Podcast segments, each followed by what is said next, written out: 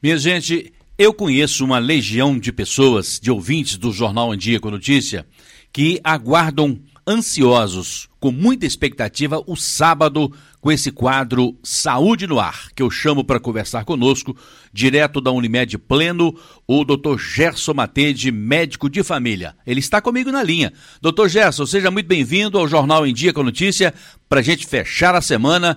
Muito boa tarde para o senhor. Muito boa tarde, Sodré. Muito boa tarde, ouvintes da Rádio Educadora. É sempre um prazer estar aqui para a gente poder levar um pouquinho de informação em saúde pra, para os ouvintes. Doutor Gerson, antes da gente entrar no tema, que hoje vai ser a importância de ingerir água durante o calor, porque não podemos falar mais, nem mais do verão, porque o verão só daqui a 90 dias. No entanto, estamos ainda no inverno e já está fazendo um calor tremendo. Então, daqui a pouco a gente vai falar sobre esse tema. Mas eu queria te perguntar sobre as barreiras sanitárias que foram Algumas não existem mais, outras ainda assim, nos municípios, sobretudo na entrada das cidades. E tem um termômetrozinho que é colocado na testa da gente. Domingo passado, eu pedi para não colocar na minha testa, chegando aqui do Oval, terra da minha esposa. É mito ou é verdade que isso pode fazer algum mal para a saúde da gente? Hein, doutor Gerson? Pois bem, Sodré, essa foi inclusive uma pergunta de ouvintes, né? Inclusive de um paciente é, em consultório, e mais uma vez ela vem à tona a pergunta que ah, circulou há um mês atrás, né? Os riscos de usar o termômetro, aquele termômetro que aponta para a testa, para poder fazer a ferição da temperatura e usa tecnologia laser e as pessoas ficaram incomodadas ou preocupadas mas, Sodré, é um mito. Não existe nenhum tipo de problema em fazer a aferição da temperatura com aquele termômetro. Inclusive, o tipo de laser usado é mais em ondas, né? E não o raio laser em si. E ele apenas vai aferir a, a temperatura através de uma tecnologia extremamente segura o laser é usado há mais de 40 anos, é uma diversa gama de coisas, inclusive na medicina, para tratamento estético, para tratamento é, oncológico e com muita segurança. O laser ele é usado na fisioterapia, na ortopedia, para redução de dor, redução de artrites, de, de sinais flogísticos. É, qual que seria o risco do laser, né? é, você usa ele para aumentar a temperatura. Então, caso alguém usasse por muito tempo, por muitos minutos, por mais de horas, é, gerar uma queimadura local e tal. Não é o caso do termômetro, é, é, é, uma quantidade muito pequena, não geraria nem muito calor, e menos ainda qualquer tipo de aumento de incidência de câncer, de incidência oncológica. É extremamente seguro, não passa de uma fake news, Sodré, mas uma de tantas que infelizmente tem ocorrido aí nos últimos tempos, onde as pessoas às vezes emitem opinião a partir de informações não verdadeiras ou informações, ideias pessoais, e aquilo vai tomando uma proporção que não deveria, e aí quando muitas pessoas já começam a falar sobre aquele assunto, por mais falso que ele seja, as pessoas falam assim, ah, mas então onde tem fumaça tem fogo, é melhor eu prevenir, certo? Mas é verdade. Não é verdade, mas não tem nenhum tipo de problema, podem ficar tranquilos com a aferição. Todos os dias quando eu chego à unidade de trabalho, nos locais onde eu trabalho, né, na Unimed o bar não é diferente. A nossa enfermeira, a nossa técnica de enfermagem está lá e mede a temperatura e sempre mede na minha testa e das demais pessoas. A gente respeitou aqueles que os locais têm respeitado aqueles que pediram para medir no punho, mas não existe o menor problema, inclusive é, não existe um problema nem para a retina, né? É, até porque ele não é direcionado ao olho, mas mesmo assim é, é uma frequência que não causa aí prejuízo para a retina e é uma coisa por pouquíssimos segundos também, não vai diretamente, então as pessoas podem ficar assim completamente tranquilas, é um termômetro já usado há muitos anos e muito bem-vindo na prevenção nesse momento da pandemia do contato. Então é uma, uma ferramenta muito útil, né? E, e, poxa, diante de tantos desafios e dúvidas, a gente tirar o uso de uma ferramenta tão útil nesse momento não seria algo muito produtivo, é, muito racional da gente fazer. Então, parafraseando aquele jargão, deixa o povo trabalhar. Exato, Sodré, deixa o povo trabalhar. é isso mesmo. Doutor Gerson, mas por que, que é importante ingerir água em qualquer época, principalmente no calor? Pois bem, Sodré, a gente sabe que a água é a origem da vida, né? É, das espécies animais em geral e das espécies vegetais, todas necessitam de água para os seus processos metabólicos, seus processos reprodutivos, alimentares em geral. A gente precisa da água para ela nos hidratar, ela mantém o bom funcionamento de todo o organismo, né? A maior parte do nosso corpo é formada por água e, ou seja, o, o corpo vai ficar sedento dessa água se lhe faltar. E durante o verão, nós aumentamos a transpiração. As vias de perda de água do corpo são, obviamente, a urina, onde a gente bota as excretas metabólicas para fora através do rim, através das fezes em pequena quantidade, a não ser que seja um quadro de diarreia, de diarreia líquida, através da respiração, então o pulmão tem que estar sempre úmido, a via aérea úmida para poder fazer as trocas gasosas corretamente, é, e através da transpiração. Então o calor e o clima seco, que é o que acontece atualmente no momento que nós estamos vivendo, já há algum tempo sem chuvas, e com a temperatura elevada de Ubá nos últimos tempos, o calor de Ubá não brinca em serviço. É verdade. É, e aí isso gera uma maior perda de água do corpo pela transpiração, pela respiração, tanto que é comum a nossa urina ficar mais amarelada, mais concentrada. É o rim tentando segurar a água no corpo. Aí a urina fica concentrada, ele bota as excretas, os eletrólitos, os sais para fora do corpo com o mínimo de água possível. Então a urina fica amarela, com um cheiro mais forte, mais concentrado. Quando você se hidrata bem e quando você perde menos água através do suor, através da respiração, a urina fica mais clarinha, mais diluída. Por quê? Porque o corpo pode se dar ao luxo de perder mais água e isso facilita para o funcionamento do rim. Por isso que a hidratação é tão importante, ajuda o corpo a funcionar melhor, ajuda o rim a funcionar melhor, protege o rim. A hidratação melhora a capacidade digestiva. Então a gente usa água nos nossos processos metabólicos de digestão, as enzimas usam água, as enzimas digestivas.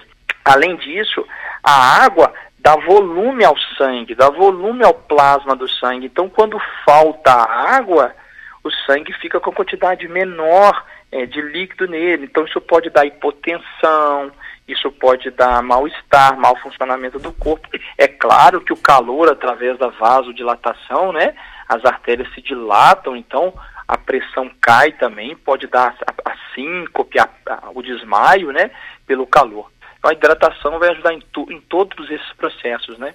Inclusive... Ah, pode falar, Sodré. Eu não sabia que na respiração a gente perdia também líquido, doutor Gerson. Perde, Sodré. E uma forma fácil de se comprovar isso é você chegar diante de um espelho, diante de um vidro com a temperatura mais baixa e respirar, soprar nele, ele vai condensar a água, o vapor de água que sai na sua respiração. Quando ela bate aquela água mais aquecida no vidro, o vapor de água condensa e você vai ver a água ali no vidro. É, ela está saindo do seu corpo. Então é por isso que quando a gente está caminhando é importante uma garrafinha de água nas mãos, de vez em quando colocar na boca, né? Exatamente, exatamente. Em, em momentos de clima frio, André, que a gente vê as pessoas respirando em clima frio, você vê o ar saindo da boca da pessoa, né? O ar é transparente. O que você está vendo ali são gotículas de água saindo pela respiração, né? Pela expiração, é o ato de soltar o ar do pulmão. A quantidade de água que as pessoas ingerem no dia a dia depende de pessoa para pessoa? Depende sim, Sodré. Quanto maior o metabolismo, maior a quantidade proporcional de água por quilo da pessoa, né? Então, a pessoa com mais peso, com mais altura, né, uma quantidade maior de peso, de massa corporal, ela vai precisar de mais água os adultos vão precisar mais do que as crianças. Porém, as crianças têm um metabolismo elevado, então é acelerado. Então, mesmo tendo uma massa de corpo menor, elas também precisam de bastante líquido no decorrer do dia. Tem gente é. que fala assim: estou morrendo de sede, me sirva um copo de água rapidamente, que eu estou com muita sede. Isso é correto esperar ter tanta sede assim para tomar água, doutor Gerson? Não, a sede, Sodré, é uma resposta fisiológica do organismo. Ele está te avisando, eu estou sedento por água, eu estou precisando de água. Então, o ideal é não esperar chegar à sede. Né? Claro, se está com sede, você vai se saciar, especialmente após um exercício físico, num dia mais quente que você demorou a ter acesso à água. Mas nada mais é do que já uma resposta do organismo para te induzir a beber água. Inclusive, em determinados momentos da vida, a gente perde esse mecanismo de sede. Né? Os idosos tendem a ter menos sede, então eles tendem a beber menos água e eles têm um metabolismo um pouco mais baixo. Então, às vezes, eles têm que lembrar de beber a água. Porque mesmo desidratando, ele não, não sente sede e aí acaba tendo as repercussões da desidratação. Eu estou conversando com o Dr. Gerson Matede, médico de família direto da Unimed Pleno. Todo sábado ele tem esse encontro conosco aqui com o Saúde no Ar. Doutor Gerson, por que uma pessoa com febre, normalmente ela tem sede? Porque a febre é o aumento da temperatura corporal, que habitualmente fica em torno de 36,5 graus Celsius. Então, a partir do momento que essa temperatura eleva, por elevação do metabolismo, o corpo acelera o metabolismo para tentar combater uma infecção, para combater um processo inflamatório. A elevação desse metabolismo e esse calor faz com que eu use mais água. Então eu gasto a água do organismo mais rápido. O calor faz com que eu transpire mais, não é verdade? Quando eu estou com febre, inclusive, e tomo um medicamento antitérmico para baixar a febre, o pessoal fala assim, ah, tá suando para a febre abaixar. É porque é exatamente isso. Você tomou lá de pirona, o paracetamol, o ibuprofeno, o mecanismo que o, que, que o remédio induz para baixar a temperatura é a transpiração. Eu vou botar a água para fora, transpirando, essa água vai evaporar e vai levar calor do meu corpo enquanto ela evaporar. Ou seja, eu estou perdendo água, então me dá mais sede. Tomar água serve também para regular a temperatura do corpo, doutor? Sem sombra de dúvida, Sodré. Então, quando eu transpiro, eu regulo a temperatura do, do corpo. Eu perco calor pela respiração. Eu perco calor também pela transpiração. Então, é uma forma de botar aquela água para fora na forma de vapor ou na forma de líquido de suor, para que ela leve consigo o calor e a temperatura. Por isso que em dias quentes a gente transpira mais.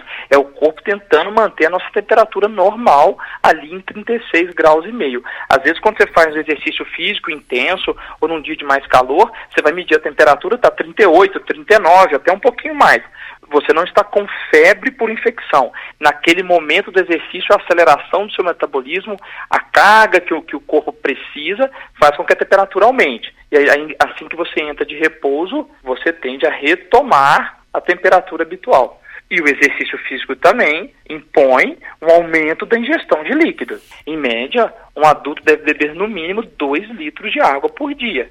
Em períodos quentes, ele deve elevar isso com exercício físico, ele deve elevar isso. Você vai ter que beber 4 litros num dia. E a grande maioria das pessoas, infelizmente, não bebe. Numa população que ingere muito sal. Infelizmente, o brasileiro ele ingere aí mais do que as 6 gramas, 5 gramas recomendado. A média do brasileiro é 11 gramas de sal por dia. E obviamente que o sal também vai consumir água. Né? A gente sabe que o sal, inclusive, dá sede. Então, comidas salgadas, muito temperadas no verão, não é uma boa escolha. A gente tem que buscar alimentos mais leves, saladas, frutas, verduras, hortaliças, que já fazem bem em qualquer momento, mas no verão mais ainda. Doutor Gerson, tomar água regularmente e na medida certa, conforme o senhor está orientando, também serve para fazer um carinho inteligente nos nossos rins? Sem dúvida, Sodré. Eu tiro a sobrecarga do rim de ter que ficar filtrando com uma quantidade pequena de água. Então ele tem que concentrar muita urina. Se eu forneço bastante água, ele pode se dar ao luxo de filtrar e deixar passar uma quantidade maior de água. Fica mais fácil para o rim botar para fora os eletrólitos, as excretas indesejáveis do organismo, do metabolismo do organismo, que a gente quer botar para fora, né? A produção tóxica do nosso metabolismo, da nossa digestão, da nossa respiração, do nosso músculo, né? Da nossa atividade física, que a gente produz substâncias benéficas e algumas substâncias que a gente chama de excretas, que o corpo tem que botar para fora para continuar funcionando bem.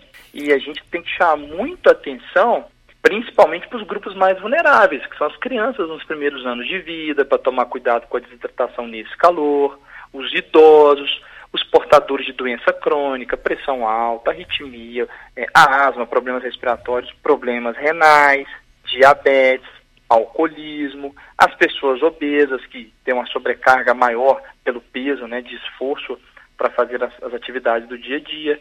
Obviamente que alguém que tem um quadro de problema renal, às vezes tão grave que ele vai ter restrição hídrica, né? Ele não vai poder beber o volume normal de líquido por dia. Aí, mas aí vai ser uma orientação específica do nefrologista e do nutricionista em relação a isso. Mas nós não né, estamos falando da população habitualmente sem uma doença renal. Pessoas acamadas que às vezes não manifestam a sede, então a gente tem que tomar cuidado com não deixar desidratar, problemas e transtornos mentais, algum sofrimento psíquico que a pessoa deixa de comer ou se alimentar ou de beber água, né? Alguns medicamentos que podem é, aumentar a diurese, né? Os diuréticos para hipertensão, alguns antiarrítmicos, alguns antidepressivos, são medicamentos que realmente podem gerar uma, uma sobrecarga sobre o corpo e precisar de uma, de uma ingestão maior de líquido ou que podem gerar aumento de temperatura. A gente tem que vigiar isso no período de calor, protegendo mais do sol, do calor, do estresse térmico, né? Quem está num processo de emagrecimento, tomar água com regularidade pode ajudar também a emagrecer e deixar a pele mais bonita, doutor? Pode sim. A, a hidratação tende a melhorar a qualidade da pele, a hidratação da pele, né? Inclusive, diante de uma pessoa com quadro de desidratação importante, como que a gente avalia essa desidratação? É, se o olho está com lágrima, é sinal que tem água no corpo. Se a boca tem saliva, é sinal que tem água no corpo. Se o coração está acelerado, é sinal que está desidratado. O corpo está precisando acelerar o coração porque o volume de sangue está muito baixo.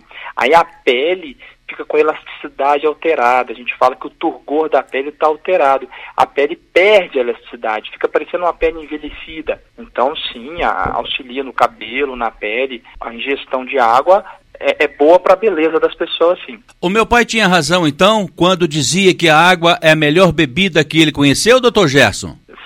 Muita sabedoria por parte do seu pai, Sodré. É, sem dúvida, a melhor bebida que existe.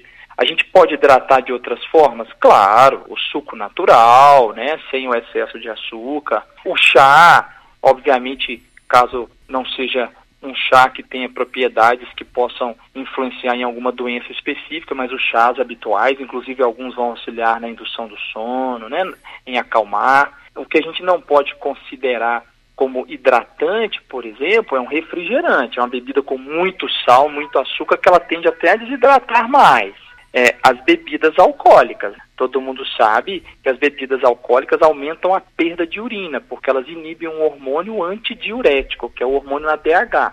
Então, se eu inibo aquele hormônio que segura a urina, eu passo a urinar em excesso. Então, meu corpo desequilibra, porque ele está perdendo urina que não era para perder. Todo mundo sabe disso, que quando bebe um pouco mais, tende a ir várias vezes ao banheiro urinar e isso desidrata. Então, bebida alcoólica, o refrigerante não hidrata. O leite, ele contém água, mas o leite ele, ele, contém proteínas, animais, ele contém gordura. Então, ele se comporta na digestão como um alimento sólido. Todo mundo sabe que quando você bebe um leite, ele te satisfaz como se fosse uma refeição sólida. Então, a gente não vai contabilizar o leite no geral para hidratação, exceto o leite materno para o lactante, para a criança que está amamentando até os seis meses basta apenas o leite materno, porque esse aí é o leite da nossa espécie voltado para o nosso início da vida. Então ele é completamente adequado para o neném, não precisa colocar nenhum tipo de outro líquido a mais. Já no adulto que toma o leite de outra espécie, normalmente o leite bovino, o leite de vaca, esse aí a gente não vai considerar como uma hidratação suficiente, a gente não contabiliza muito ele no processo de hidratação, a gente vai contabilizar outros líquidos.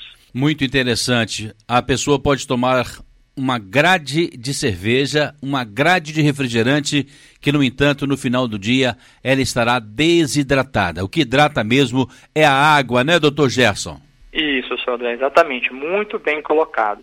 Bom, o tema é muito rico, o tema é muito interessante, mas o tempo meu também já extrapolou. Eu acho até que a gente poderia voltar nesse tema e vou pedir aos ouvintes também, eles têm feito isso através de mensagens para mim, mensagens para o doutor Gerson, lá para a Unimed Pleno, aqui para a Rádio Educadora. Os ouvintes têm sugerido aqui os temas, então vocês podem continuar fazendo isso.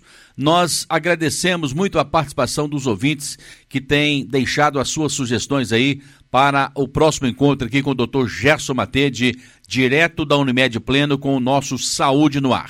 Doutor Gerson, muito obrigado pela sua importante participação. Gostei muito desse tema, hein? Até semana que vem e as suas considerações finais. Eu que agradeço, Sodré, eu agradeço os ouvintes da Rádio Educadora e deixo como consideração final um pacto. Podemos sim, na semana que vem, falar sobre os outros pontos em relação ao calor, né?